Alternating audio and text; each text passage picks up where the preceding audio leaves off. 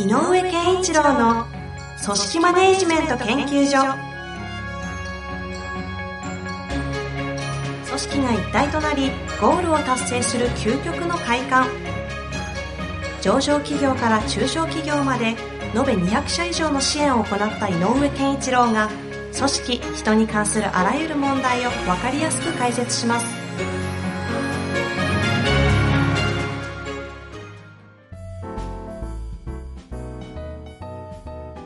こんにちは、遠藤和樹です。井上健一郎の組織マネジメント研究所。井上先生、よろしくお願いいたします。よろしくお願いします。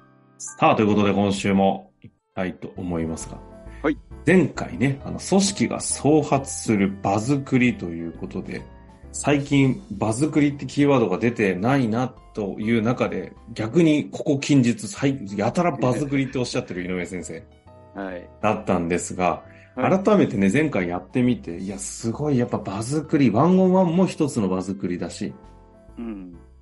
いろんなね、会議も場作りだしっていう話してきたんですけども、改めてその創発するっていう場作りっていうのは具体的にどんな手法があるのか？そうね。あの、し手法もそうなんだけど、あの、ワンオンワンも会議の活用もそうなんで、まずもう一回、えっ、と、創発的な場って、えーどんなことが大事なのかっていう、ちょっと前提条件的なことを少しおさらいしておこうかなと思って、いるんですけども、えっと、あのこれは何回も言っているように、えっと、そこに参加している人たちのどの意見も、えっとえっと、存在に扱ってはいけないよっていうのは、まず大きな一つの視点。先週もね、同じことをおっしゃってましたよね。で、やっぱりどんなものにでも、えっと、可能性がある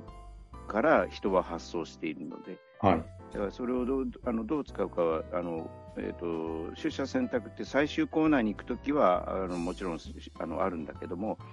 あの場作りの一番最初に大事なのはお互いが感じていることを、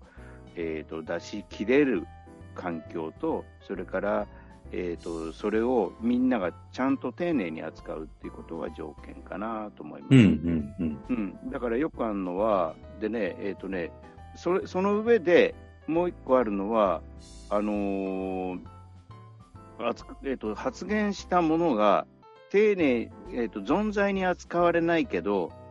丁寧に扱ってもらえなかったというふうに感じる場合ってどういうことかっていうと、ほうほうやっぱりね、リアクションがないときなんでね、ほう。ん、反応がない。言ったことに対して誰も何も反応がないのは否定はしてないけど拾ってもらえてない感じがしちゃう。あ。うんうんうんうんだからこれも、あのある意味ではあの人の言ったことは必ず一回触れる、拾うみたいなえーことをバラの参加者たちはやった方がいいかなと。なるほど。で、その上で、まあ、やっぱりいろんな方法はあると思うんだけど、で、えっとそういうことの重要性が分かっている人があのファシリテーションをやるっていう、ファシリテーターがあのしっかり何かをやるっていう方法もあるんだけど、あの組織としてそういう場っていうことを感覚的にも、えっと体感しやすいのが、私が、まあ、あの何回もやったことあるし、ああの自分自身がね、あの体感したこともあるんだけど、あのワールドカフェっていう手法、ご存知の方多いと思うんですはい、はいはい。ワールドカフェっていう手法は、えー、とその、なんだろうかな、そういう場場作りになれるというか、うんうんそういう感覚がある意味自然に湧きやすい、うん、環境設定になるので、あのワールドカフェっていうのは一体などんなテーマであろうが、あどんなテーマっていうとあの語弊があるかもしれないけど、なんかこういうことについてみんなで話したいねっていうときは、や取り入れてみるといい方法なんじゃないかなというふうに思いますね。あえて改めてワールドカフェをやろうよっていう言い方でやる必要があるかどうかはわかりませんけど、まあ、それを認識するためにも、ワールドカフェどんなものか？って、そうですよね。あのえー、とネットで調べてみればすぐ出てくるんだけど、うんうんでその、えー、と僕なんかが説明するようにもこうこれができた背景とか えー経緯みたいなのも丁寧に書いてあるところが多いので、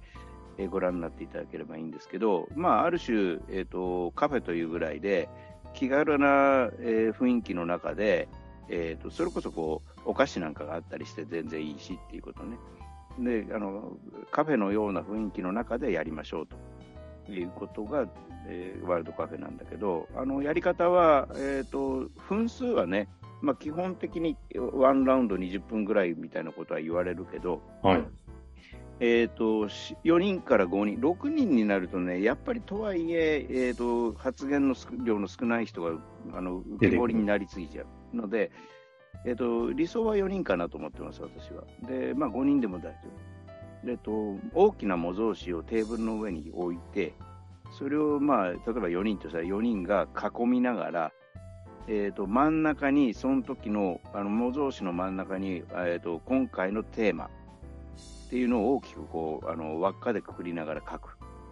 うん、例えば、なんだ、えっ、ー、と、新しい、えーと、顧客サービスはなんてでもいいからあ、そういう結構実務的な話も OK なんですね。うん、全然 OK。あと、もっと抽象概念の高いこと。愛とは何か。うん、とか。対話とは何かとかってとかね、えっ、ー、と、場とは何かみたいなテーマでやるのもいいんだよね。うんうんうん、まさにね。で、そこで、えっ、ー、と、みんながあの、あの、えっ、ー、と、なんだっけ、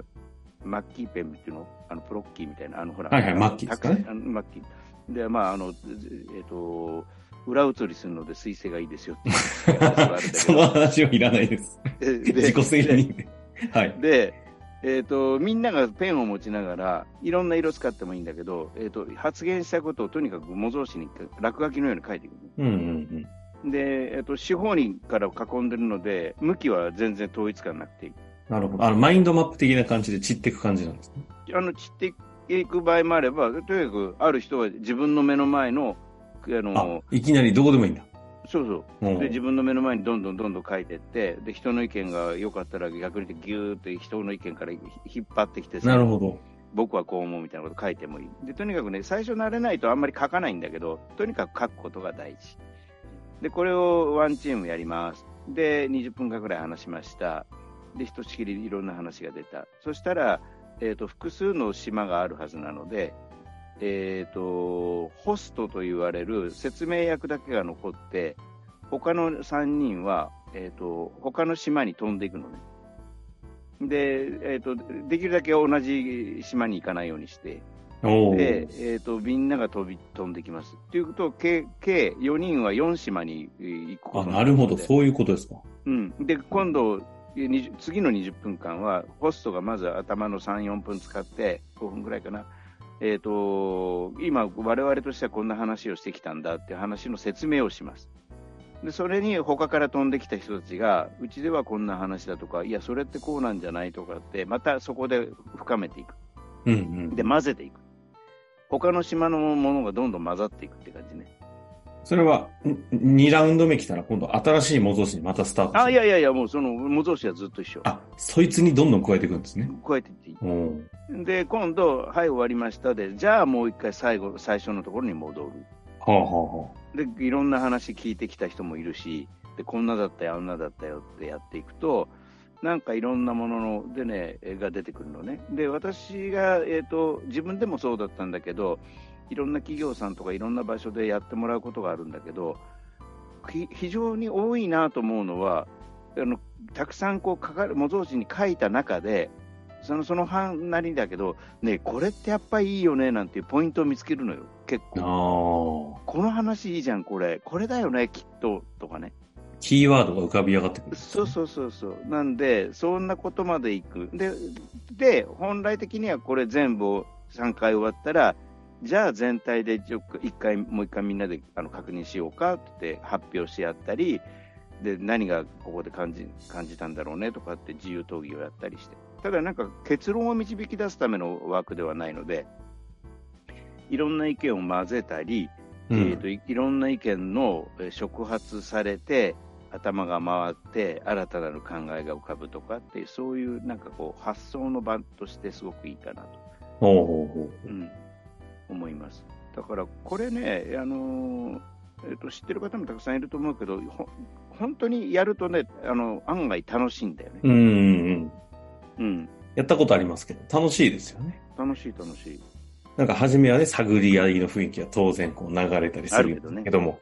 どね、うん。え、ちなみになんですけど、今のはあえて、まあ、ワールドカフェという一つのやり方の枠組みにバシッとはめ込んでそういう形をあえてこう取り入れてみようっていうやり方だと思うんですけど、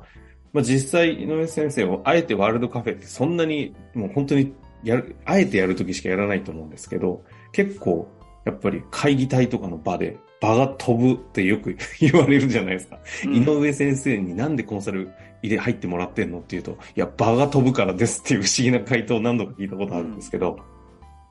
あれは何そのワールドカフェ的な要素を今教えていただいた上で、なんか似たようなこときっとされてるんですよね。